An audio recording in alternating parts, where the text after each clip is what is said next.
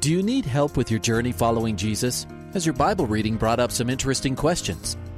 Um, I, I, I need a prayer request. Is I've heard um, pastors talk about you can't get to heaven just with good deeds. I was just wondering what you guys think. Is, the, is there a correlation between the seventh trumpet and Revelations as the last trumpet, or is he talking about some other trumpet? Finally, a place to get answers. We're ready to take your prayer request and answer your Bible questions. Call in at 303 690 3000. Let's join Calvary Live right now.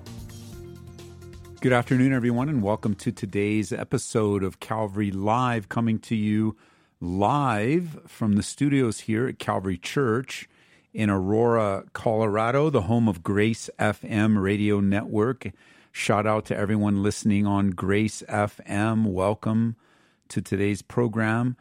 Also, you guys listening on Radio by Grace across the country, you're also listening live and our friends on Hope FM, Truth FM, Higher Rock Radio, and other outlets around the country. You're listening to this one week delayed. And all that means is call the show while we're live, while we're on the air. You'll talk to the host live, and then your the show you're on will actually be rebroadcast the following week. So you basically can check the time and go, man, this time next week I can listen to the radio. It's like the closest that you'll get to foreknowledge.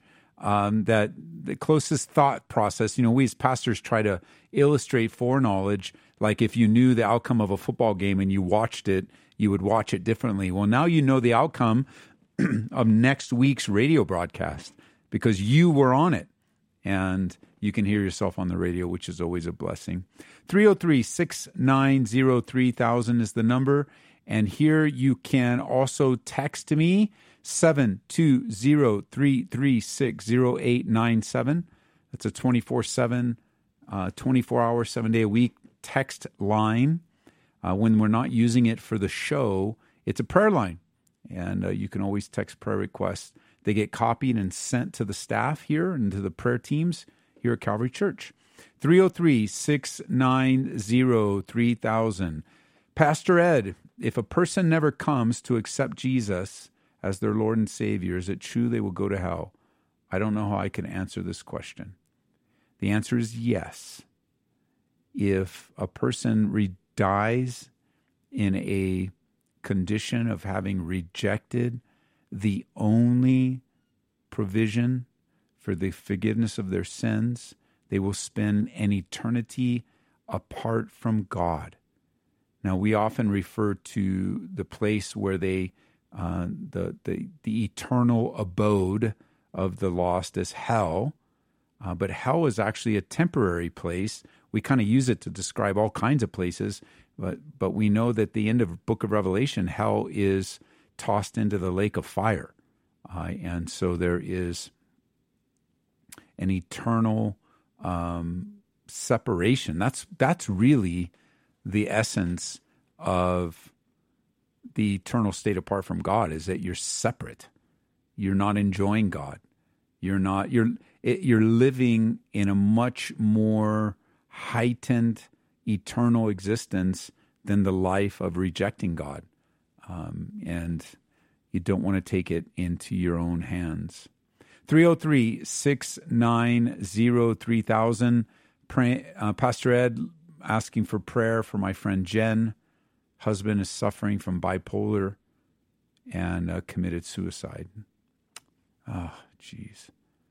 And now she's a single mom. Jen, I lift up God to you through the great trauma, along with her children, of the loss of her husband and dad to the boy, to the kids. And you know all their needs. It's, dr- it's dramatically difficult, not a typical pain, but more of a dramatic pain. And I pray that you would be with Jen, God, that you would get her through these initial tough times, uh, that you would get her through these initial challenging times so that she will take step by step um, toward you, in you, and through you, Lord. In Jesus' name, amen. Ah, you know, I, um, man, that's a tough one we're already kind of reeling today uh, if you were listening to the program yesterday, you know that we announced publicly that Pastor Scott and his wife Nancy Cox, uh, Pastor uh, Scott was the pastor of Calvary Chapel in Windsor, Colorado, in northern Colorado town. They passed away together um, the July Fourth evening, uh, and uh, the you know those of us that knew them and loved them, mourning them greatly. Uh, the church up in Windsor had a standing room only prayer meeting yesterday, and it's so encouraging to hear that the church is seeking the Lord, but it's still a dramatic and traumatic loss. It was back in 2016 that their son Christian passed away, and we've been walking with them and alongside of them through that trial. And I want you to pray for the Cox family, Alex and Charlie are left behind, as well as extended family members. Alex and Charlie were their two other sons. And also pray for the fellowship family of Calvary Chapel in Windsor and the broader family of Calvary Chapels that we are a part of. Uh, and of course, the church. We all lost a brother and a friend, and the church lost their pastor and wife. And so, Father, I pray for Alex and Charlie and the extended family of the Coxes. I pray for the church and Bob and uh, the team there, the elders, the board of elders, God. I pray for Jeff, um, who's reeling, and David. And I mean, we can go name after name after name after name who loved Scott and loved um, his ministry and loved his family. So we just lift them up to you, Lord, and all these that are praying for these, um, you know, horrific grief prayers. We pray for comfort in Jesus' name. Amen. Amen. Open lines 303 690 3000 is the number 303 690 3000. We have wide open lines. Uh, would love to hear from you. Um, I have just posted this morning or this afternoon um, the article on my website, edtaylor.org edtaylor.org. I reposted it to bring it prominence up front again. And the t- article title is Five Things um, uh, Not to Say uh, to Those Who Are Grieving. Five Things Not to Say to Those Who Are Grieving. Uh, and it's important that you realize uh, that they're in a very sensitive season in their life and we want to learn uh, to avoid. Uh, and I'll just briefly read to them, read read them to you. Don't say I know exactly how you feel. Instead, say I'm deeply sorrow, sorry for the pain you're feeling. Don't say how are you. Instead, say how are you right now. Don't say you'll get over it. Instead, say I pray for you regularly. Don't say God works all things together for the good for those who love him. Instead, say Jesus loves you and he understands his grief. And you're going to want to know the read the article as I explain that to them because quoting scripture is not a bad thing, Romans 8:28, but I, there's a reason why I said that. And then finally, don't say you look pretty bad today. Instead, say I love you and haven't forgotten you. And once again, the same thing. I I share that uh, in light of, hey, don't go around, you know, hey, you look sad today. Yeah, I do. I'm because I am. Um, type of answer. So powerful, uh, very informative, very helpful article. It's on edtaylor.org. Five things not to say to those who are grieving. Five things not to say to those who are grieving. Give me a call 303 690 3000. Phone lines are filling up, so we look forward to taking your calls here in Aurora. Jason, welcome to the program. Hey, how you doing? I'm doing great, Jason. What's up?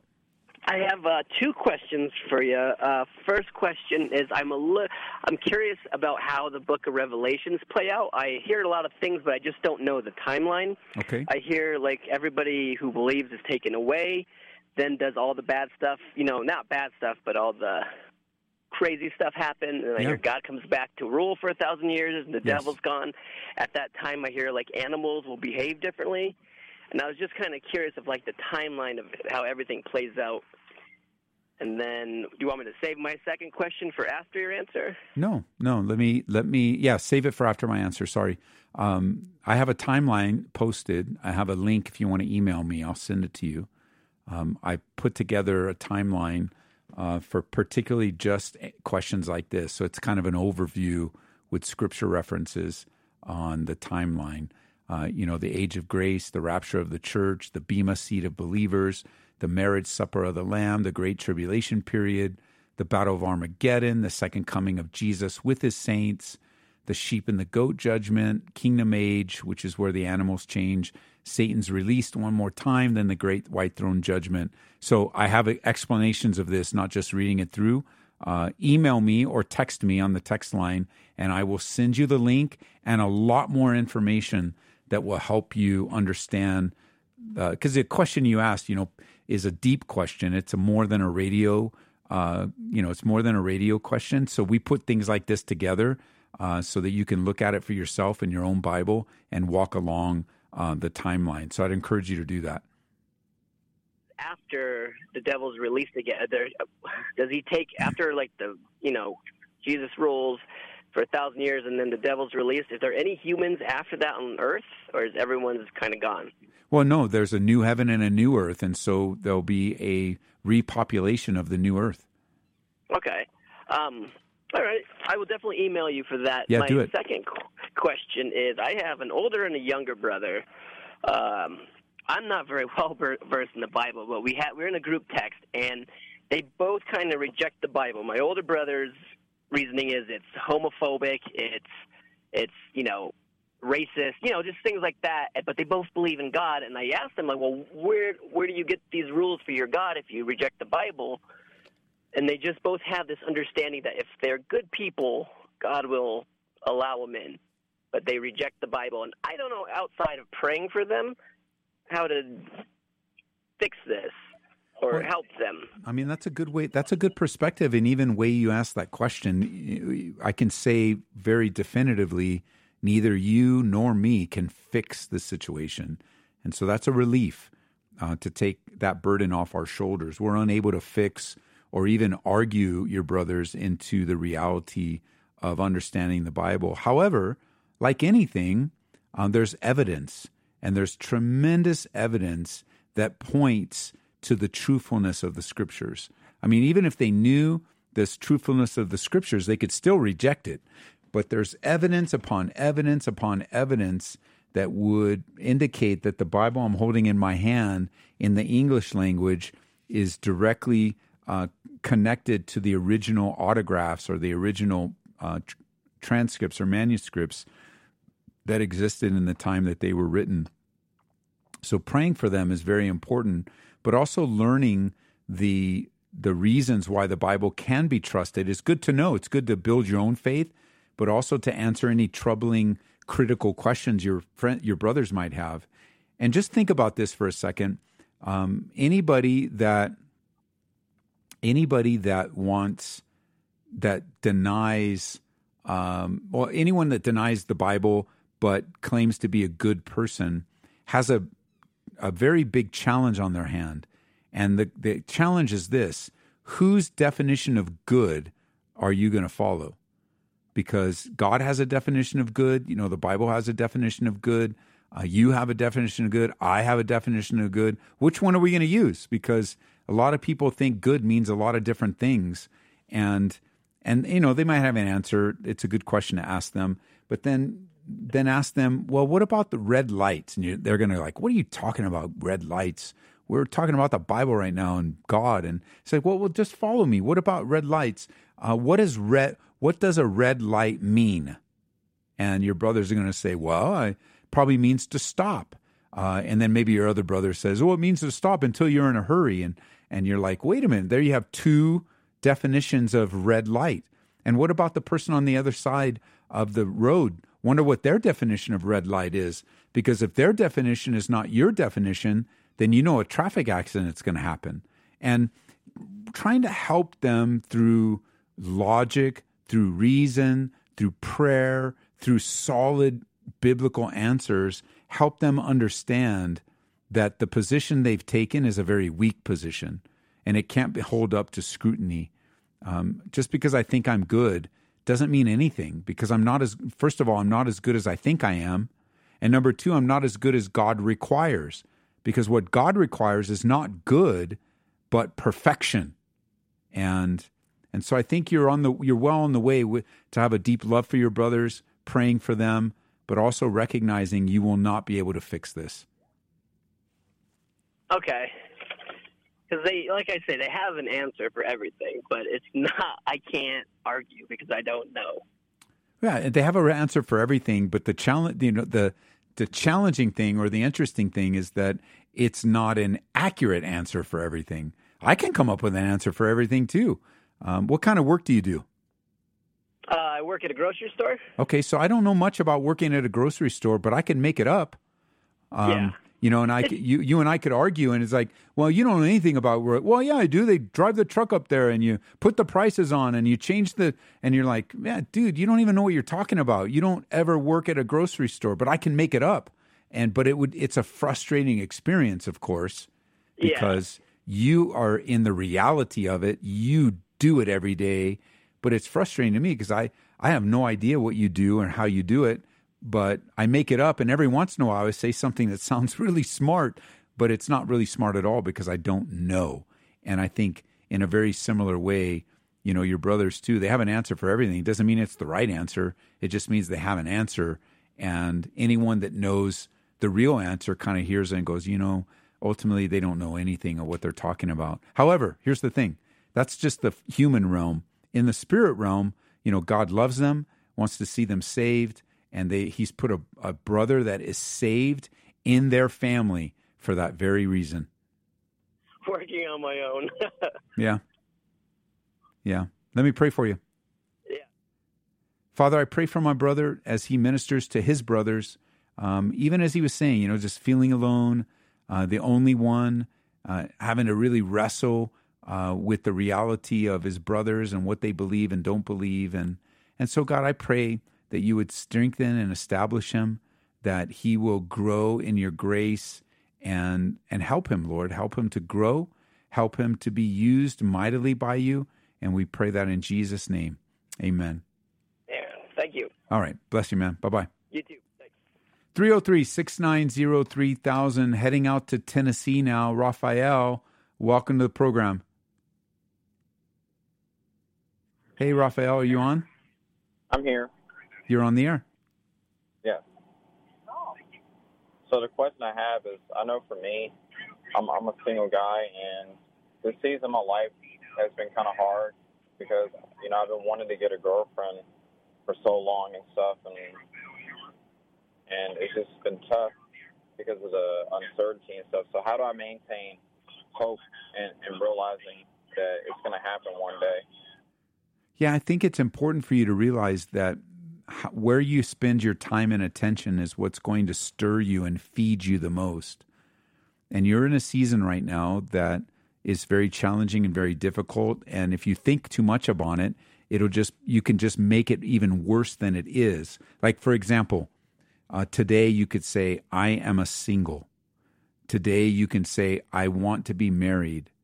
But if you think on it too much and you think on past relationships or some of the challenges with meeting other singles that share your values and share, you know, an outlook on life you have, you, you can look at some of the challenges when it comes to singleness. And then the truth is, I am single today. But it, the truth can become, oh, and I'm never going to be married. Well, that's not, we, we don't know the truth behind that.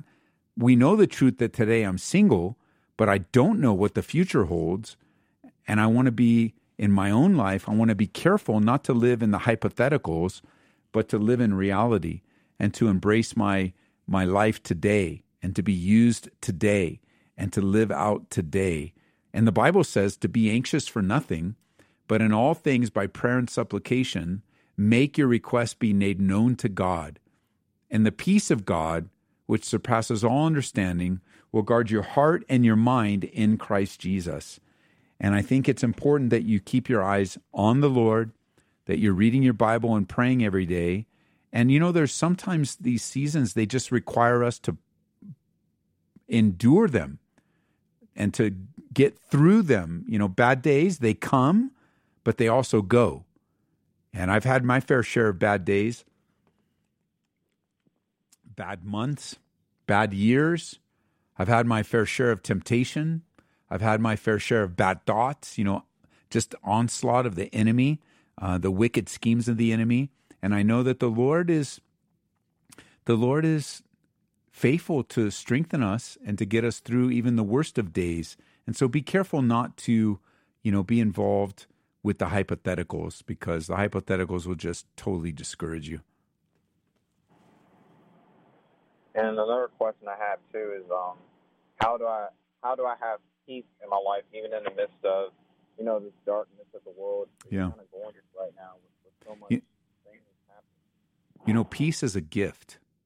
Peace is something that God gives to us. Jesus said that if we're weary and heavy laden, that we're to come to Him and He will give us rest.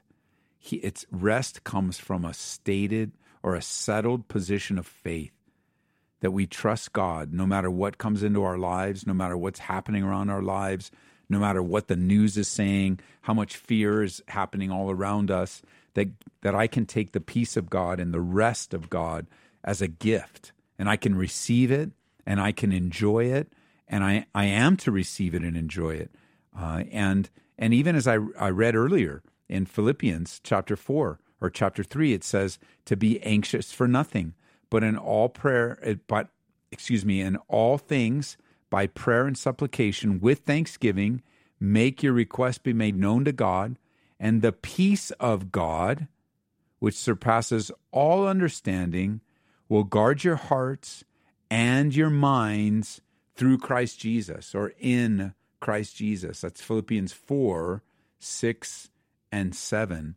And then he says, finally, brethren, whatever things are true, whatever things are noble, whatever things are just, whatever things are pure, whatever things are lovely, whatever things are of good report, if there's any virtue, if there's anything praiseworthy, meditate on these things. And the things which you've learned and received and heard and saw in me, these do, and God of peace will be with you. And so I'd encourage you to meditate on these verses. Just let the Holy Spirit bring them to your heart and your mind. It's Philippians chapter 4, verses 6 through 9. Thanks. And I want you to I want you to pray for me. I want you to pray I want you to pray for uh, my parents right now. I know they're going through a lot of things right now too. So I want you to I want you to pray for me and my parents too. And I'm just praying for the world to you know get a chance to know Jesus because sometimes as Christians we tend to get so distracted with what's going on right now instead of us focusing on God and, and the Bible. So I'm just praying for this darkness and this craziness to just come to an end very, very soon and praying for this year to get better pretty soon too. I know um, it's been very challenging for me and the whole world, but I'm just praying to God that this year is going to get better pretty soon, and I have hope that it will happen very, very soon through Jesus and through Yes. the Holy Spirit. Father, I pray alongside my brother, we, we await and anticipate and want your soon return. And we see the writing on the wall, we see the signs of the times, we are witnessing prophecy being fulfilled even now. And I pray for my brother and his parents that they would be able to endure all that's before them, um, that you would help them to uh, overcome and surpass the great difficulties that are in their life right now, to move forward, God, to see them only in the rearview mirror. And we pray that in Jesus' name. Amen. Amen. Thanks. Okay, Raphael, stay in touch. Thanks. All right, bye bye. All right, let's come back to Colorado. Thornton and Ryan, welcome to the program. Hey, what's up, Ed? How you doing, man? I'm doing well. How are you? Uh, there's been better days, I'm but sorry. Uh, I'm I'm reaching out to you because I got stumped on something really Okay. hard. All right. Okay, so um, we have salvation, yeah, because God can't be in the presence of sin. But we see in different times throughout the Bible, for instance, in the book of Matthew, Jesus, holy God, holy man, was tempted by Satan, so he was in the presence of sin. Book right. of Job, he had to ask God for permission. Like, I, I'm just, I'm checking myself here because I want to have the right answer for my friends. Okay. The ones that I'm trying to bring to, to, to knowing that God's like for real and having everything. Like, how do I explain that? Like, how is God able to be in the presence of sin when He's not able to be in the presence of us when we're, we're not sinless? Well, I want I want you to consider some nuances to that question because let's first of all consider the the uh, nature of sal- of salvation, or even before we get to salvation, let's think of the nature of God. One of the attributes of God is omnipresence. Omnipresence. And what that means is that God is everywhere at the same time. Uh, he he per- surpasses and he fills uh, all the spaciousness of of life. So, in that definition, God is always in the presence of sin because if He's everywhere and sin has an omnipresent part, you know, side to it as well, then he's going to be in the presence of sin and he's going to be in the presence of sinners. I believe what the Bible is trying to describe when it comes to God and sin is that God doesn't participate in sin. He doesn't jump in and uh, is a part of sin, but rather, because sin is around him, um, he is then able to rescue us from ourselves and from sin. But don't think that God is is unable to be in the presence of sin because by his very nature he is. Um, he just doesn't participate in it. It doesn't touch him. It doesn't change him. He doesn't like if sin were a swimming pool, he doesn't jump into the pool of sin to participate in it. Um, but at the same time, in his holiness, in his powerful presence, the reality of even the devil, the arch enemy of God, the the king of lies. Uh, when he stands before God, he has to do in, he has to do that in submission, where there is a clear understanding of who God is and who is not God. Uh, so the idea of being in the presence of God uh, is not necessarily something that would follow that God's never in the presence of sin. Sin is always around him because he is everywhere. Okay, I follow that. So if you're saying he doesn't participate in it, Book of Job, Satan has to ask permission. Right. God allows it. So how is that not participation? Because that only that only reveals another part of the character of God, and that's His sovereignty. Um, there was a plan and a purpose for God allowing the freedom. Because think about it if Satan was already in the presence of God, then God's allowed him freedom, uh, freedom with limitations. Right? He was able to be is in the presence of God once again. And so, excuse me. Sorry about that. Uh, so, so, so when you are looking at the story, the true story unfolding in Job, he's just giving the devil more freedom in submission to God. What I mean by participating in sin is that God doesn't commit sin. He doesn't jump in it. He's not the author of it. Um, he, it he didn't create it. So you hear the music. We gotta we gotta go. We'll be right back.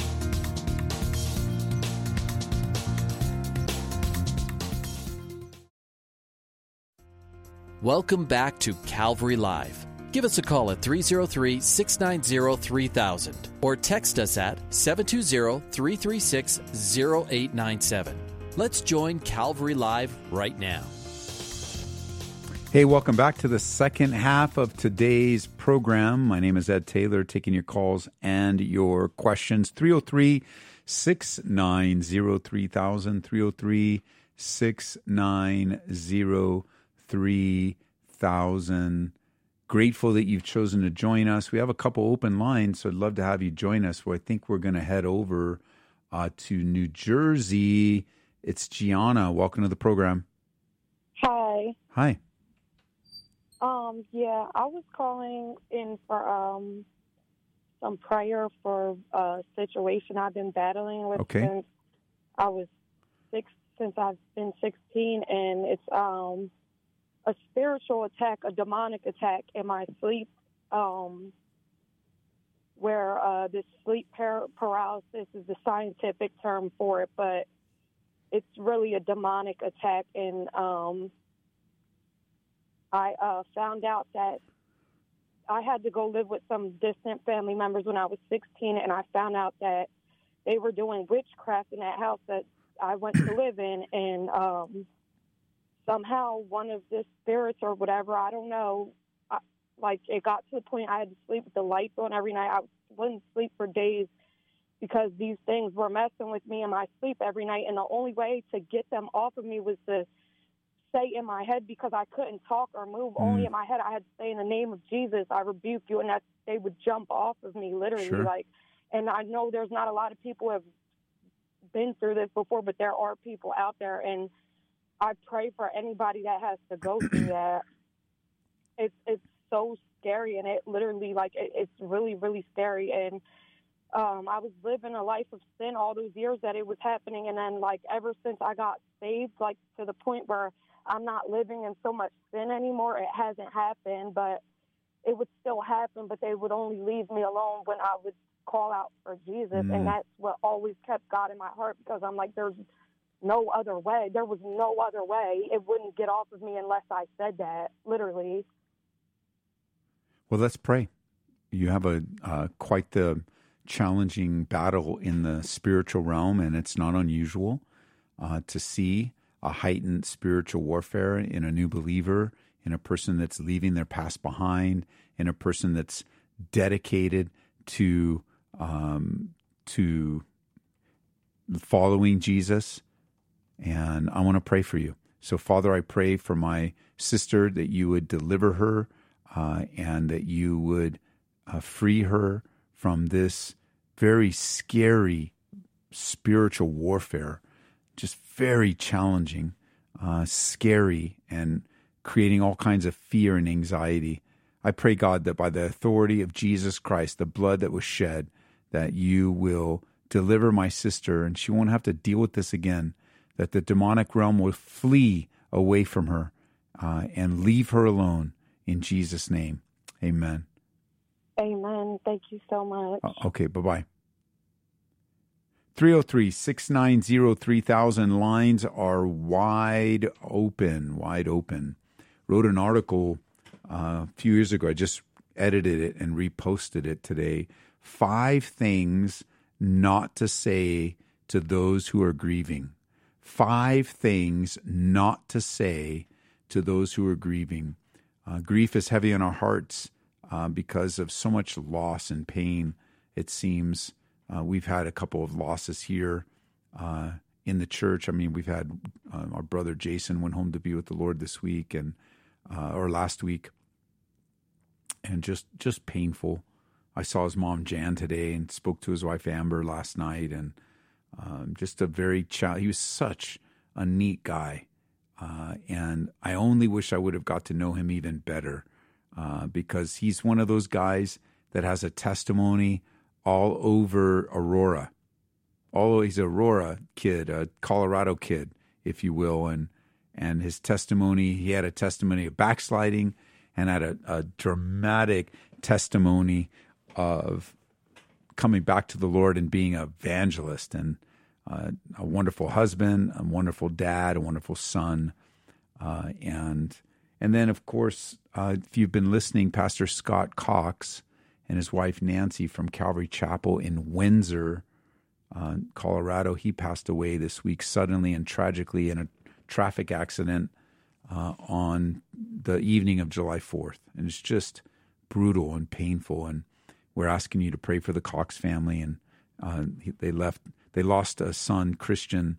Uh, their son Christian died in 2016, and they leave behind two sons, Alex and Charlie. And um, it's just brutal. Um, and so I wrote this article to help equip you uh, to communicate in a way that will be most effective uh, with those in your life that are grieving. Uh, and I entitled it Five Things Not to Say to Those Who Are Grieving. And I give you alternatives.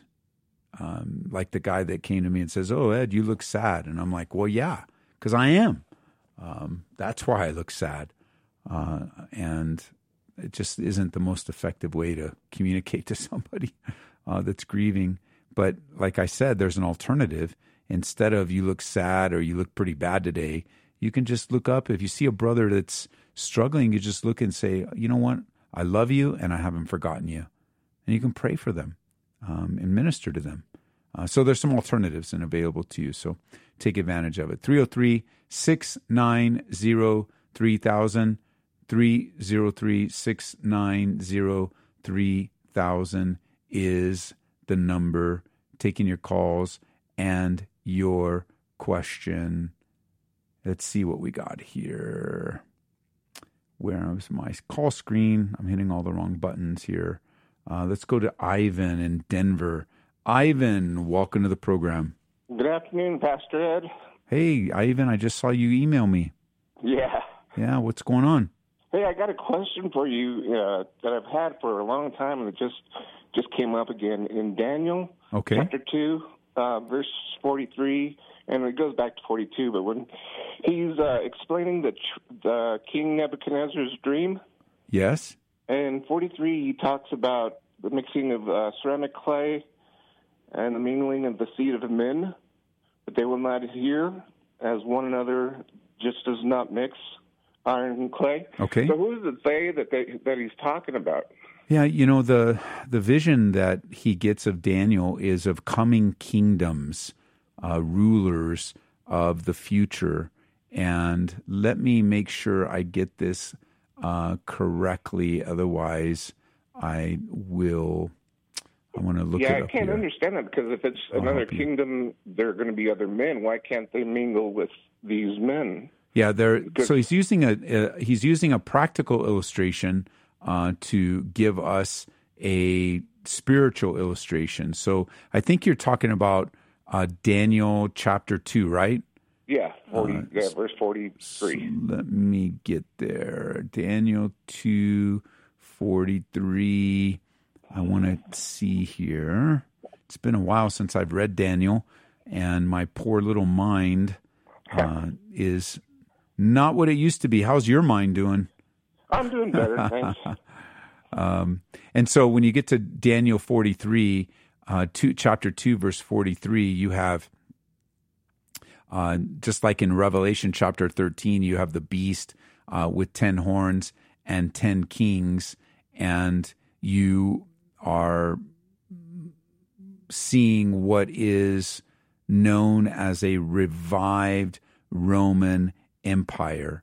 And he's just using a very practical example to show that just like these chemicals don't mix, um, the neither will these kingdoms They'll be at odds with one another. They're not going to mix together. Um, they're only going to use each other to accomplish a temporary um, situation, um, but they're they're not going to stay together. That's all he's really saying. Okay, yeah, that that clears it up. And I got another quick question. Okay. This, I thought I had it, uh, but it kind of slips me every once in a while. In Matthew, when Jesus says, uh, "If anyone desires to come after me, Yes. let him deny himself and take up his cross." Yes. What does that exactly mean? Take up the cross? Yeah, th- there's been a lot of different ex- explanations for that over the years. You know, sometimes it's explained as uh, if you have any problems or anything, just just carry your problems with the Lord. Or you know, I've even heard in and it's usually a joke, but you know, my wife, she's the cross I have to bear. You know how you've heard people describe things in their lives as a cross they've had to bear. Have you heard that phrase before? Yeah. You know, it's just a bad job, or I've got a broken leg, or it's just the cross I have to bear. Just But your that- burdens. Yeah, but that's not what Jesus is describing. Remember, and let me change the wording and see if it doesn't help you. Um, let me change it to a modern like paraphrase. If anyone desires to follow after me, let him deny himself and take up his electric chair and follow me. And what does an electric chair mean today? It means one thing. Yeah. That's it. And, and even a very violent form of death. Now, of course, that is a death for a that is a capital punishment for a guilty man. But the idea is that the electric chair only has one meaning. Well, in Jesus' day, the cross only had one meaning, and that was death. And th- what Jesus is saying, he's using a parallelism in his, hey, follow me, uh, deny yourself, take up your cross, follow me. He's saying, this is the way when, when I, you, you must, as Paul would later say, Paul would talk about dying to ourselves, uh, dying to ourselves so that we might live to Christ. Uh, and it's important that we learn that self denial is, is, is critical. It is essential in following Jesus. There's no room for self centered selfishness. Um, we either follow Christ or we don't. And when we coddle ourselves or when we choose to do things our own way, we aren't fulfilling. And we all do this. Let's just be truthful about it. We all do this. That's why the instruction of Jesus is so important for us today because we're all selfish. We all have pockets of pride. We all have areas where we don't want to give up, that we don't want to uh, surrender. And, and the words of Jesus continue to echo in our lives, uh, inspired by the Holy Spirit. Look, if you really want to follow him, it's not about joining a church. It's not about reading your Bible. It's not about praying. It's not about doing good deeds. It's not about giving money. It's about dying to yourself. You, you need to die to yourself so that you can live to Christ. Right. And, you know, it's not like, oh, I got my crosses to bear. Yes, Jesus had that to say somewhere else, where he said, in this world, uh, you'll have tribulation, uh, but be of good cheer. I've overcome the world. Uh, he has mentioned about our personal crosses and our personal um, challenges, but what he means here is what Paul said in Philippians 1 For me to live is Christ, to die is gain. And when I die to myself, I gain everything. Okay. I like that. That makes sense. Well, great. Thanks for calling, my brother, and thanks for the encouraging email. Okay. God bless. All right. Bye bye. 303 690 3000 is the number. And I do read all my email, all these years, 22 years. You email me, it comes directly to me. I don't argue. Uh, I don't read anonymous emails. Uh, I don't, uh, if you have anything discouraging or mean uh, to send, don't send it to me. I'm not interested in it. Um, but if you have encouragement or you have a question or, um, you know, whether I answer, I'll read it, but whether I answer one of the men or women on our team here answers, um, it's it's always good. And like Ivan here um, was responding to the show yesterday about emotions, and and Ivan has experienced great great loss, uh, and he was expressing that and interacting with me. Uh, he wasn't, you know, because when you're on the radio, right, you can't talk to me. Uh, I mean, you can call, but if you don't get on the air, uh, but you can interact this way. Um, you can interact like um, Ivan did and respond to yesterday's show, um, even as he's mourning the loss of his niece, um, and just just really dealing with. Or I think of the Hernandez family um, here in our church that their daughter was viciously murdered downtown Denver by the um, uh, by Coors Field a couple years ago, and now the trial's coming up, and and uh, just brutal, just horrific. The pain that many um, would um, enter into. And I, I know that the Lord is comforting. I know that He can get us through the worst of situations, but I also know um, God is faithful and and reliable and trustworthy. 303 690 3000 is the number 303 690 3000. Uh, let's see. Let me get back to the phone lines. We're going to head over to Brownsville, Texas. Judah, welcome to the program. Uh, hey, Ed. Thank you uh, for taking my call. You're I welcome. had a prayer request for you today.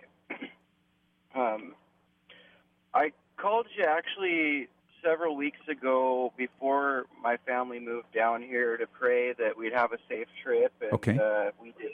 So I'm really grateful for the prayers, and I, I'm grateful that the Lord got us down here safely. Oh, that's good. Um, I'm I'm also calling for prayer again.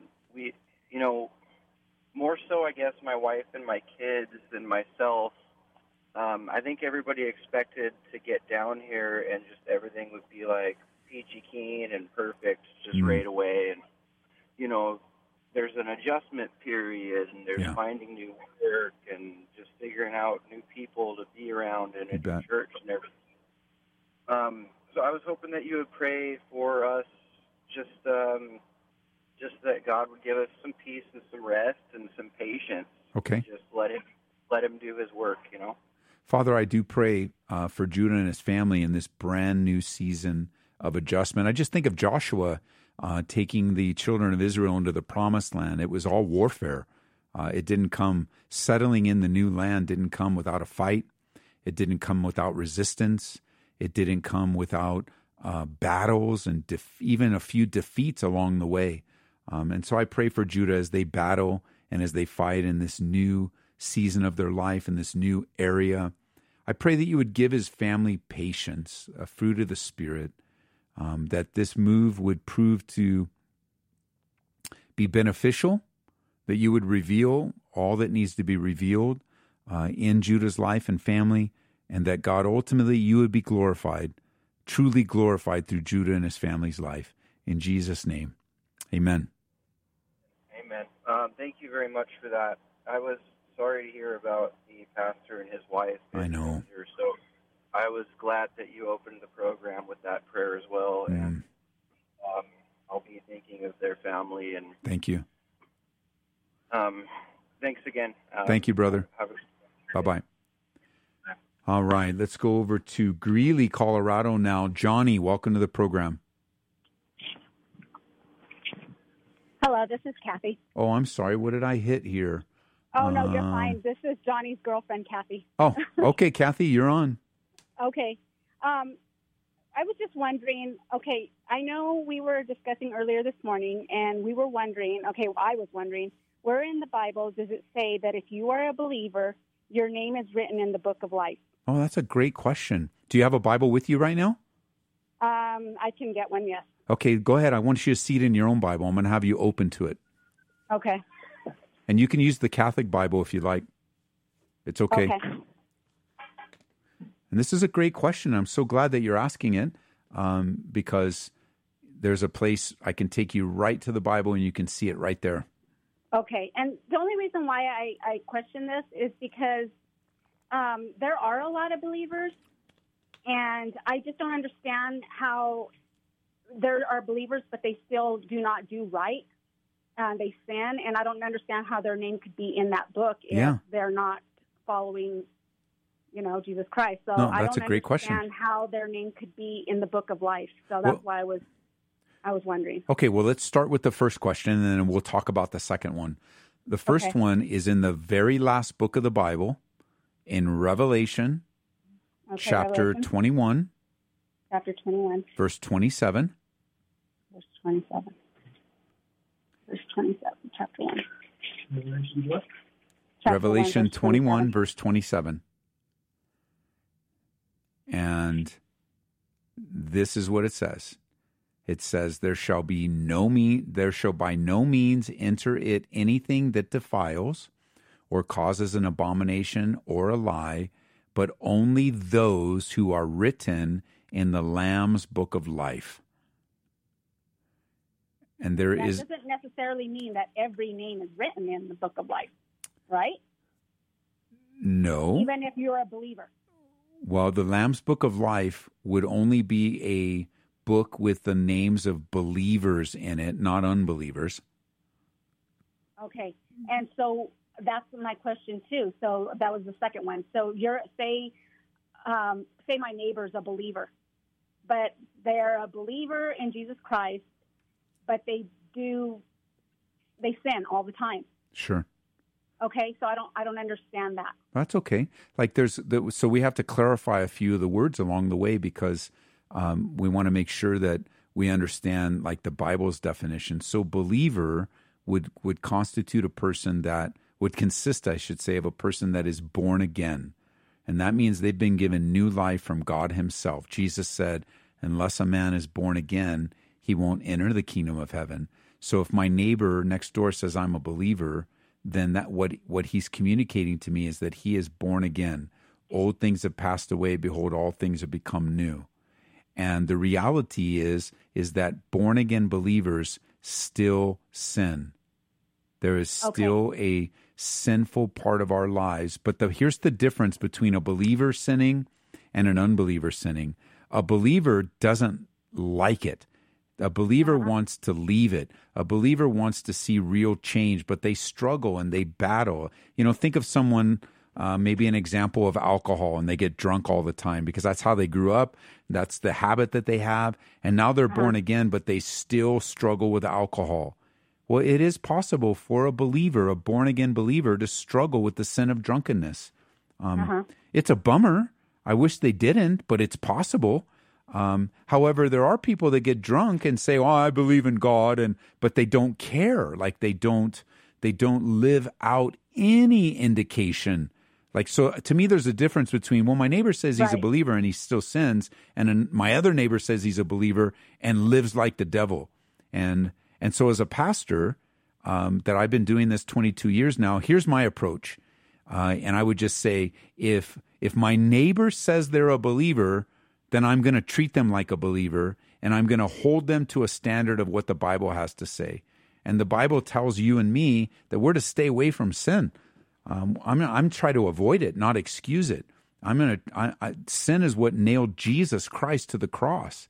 And, and so if my neighbor says that and lives like a sinner, then I'm going to rebuke them. Um, I'm going to exhort them. I'm going to say, what, you're not living like a believer. Um, and then if my next door neighbor on the other side says he's an unbeliever, then I'm going to treat him like that and I'm going to evangelize him. But sin doesn't disappear until we shed these bodies, until we're not in these bodies anymore, because these bodies have been corrupted by sin. And unfortunately, um, being human beings that we are, we choose sin far too much, and it's sad. Yeah.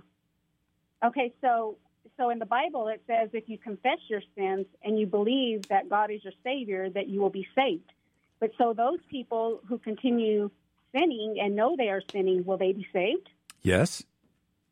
Even if they continue sinning and they know they're sinning? Yes. Sin is not the issue because Jesus Christ died to forgive us of our sins. So a believer that sins is going to pay the price for that. Like the problem with a believer like that's how do they pay the price?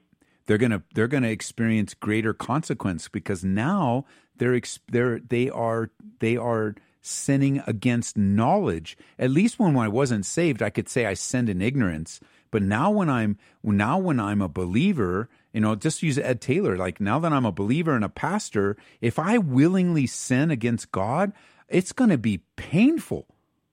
It is going to be painful in my life. But like a son, like for example, let's take that same illustration, like with, with me as a son, right? My dad. If my dad told me not to do something and I did it anyway, I'm going to suffer pain, don't you think? I'm going to suffer consequences, get disciplined, be grounded or whatever, right? Okay. But I'm not going to stop being a son. My dad just doesn't just throw me away because I disobeyed him. He brings discipline into my life. He brings consequence in my life, but I don't stop being a son. There's a, there's a part there. It's I can't I can't quite remember what uh, you probably know where it's at, but okay. where there's a small gate and it was going to be a narrow gate. Yes. And it wasn't doesn't mean that we will all make it through that gate. It says that he will be at the door of that gate and he will say, "I do not know you." Well, so what does that what does that mean? If, yeah, if Jesus Jesus gave a really and your questions are really good too. So thanks for asking them because Jesus when he was teaching in Matthew chapter 7, he he gave this instruction. He said, "Enter by the narrow gate, for wide is the gate and broad is the way that leads to destruction, and there are many who go in by it, because narrow is the gate and difficult is the way which leads to life, and there are few who find it." And so, if you're using, if we're wanting to understand what Jesus is saying, he's saying, of all the people that are living on the earth today, only a few people are going to be saved. It's that, it's very difficult and very challenging to admit that you've sinned and to respond to the conviction of the Holy Spirit. That's why most of the world rejects God today. But for those that come through the narrow gate, from those that are born again, we have a brand new relationship with Jesus. And I want to be clear because I, I think you're really wrestling with the sense of why do people still sin? God does not approve when you and I sin. He doesn't approve of it. Never does he approve of it. But sin, that's that sin in a believer's life has already been forgiven by the blood of Jesus Christ. It's just going to be a very painful choice to make. Like, for example, I know these are silly illustrations, but I, I know they'll help you understand. If I finish the show today and Kevin and I, two real born again believers, we are both saved. There is evidence in our life that we're saved and we love God. But we say, hey, Kevin, you know, I'm, I'm broke right now. Can I have a dollar for the vending machine? And you're like, no, bro, I don't have a dollar either. But you know what? First Bank is open till six o'clock. It's right here next to the church. Why don't we go down there and rob First Bank as believers? And you're like, are you serious, Ed? How could you possibly think, well, I want some money, so I'm going to go steal it from the bank? I am going to suffer all the consequences of robbing that bank as a Christian. I, am a, I am going to suffer. I'm not going to get away with it. It's going to come back on me. And so Christians can rob banks, non Christians can rob banks.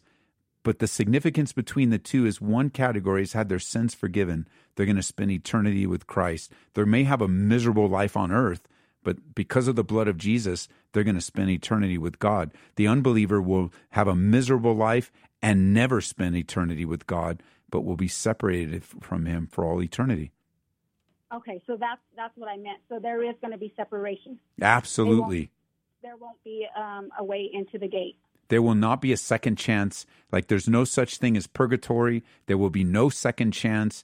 Today is the day to believe in the Lord Jesus Christ and submit your life to Him. Have you done that yet?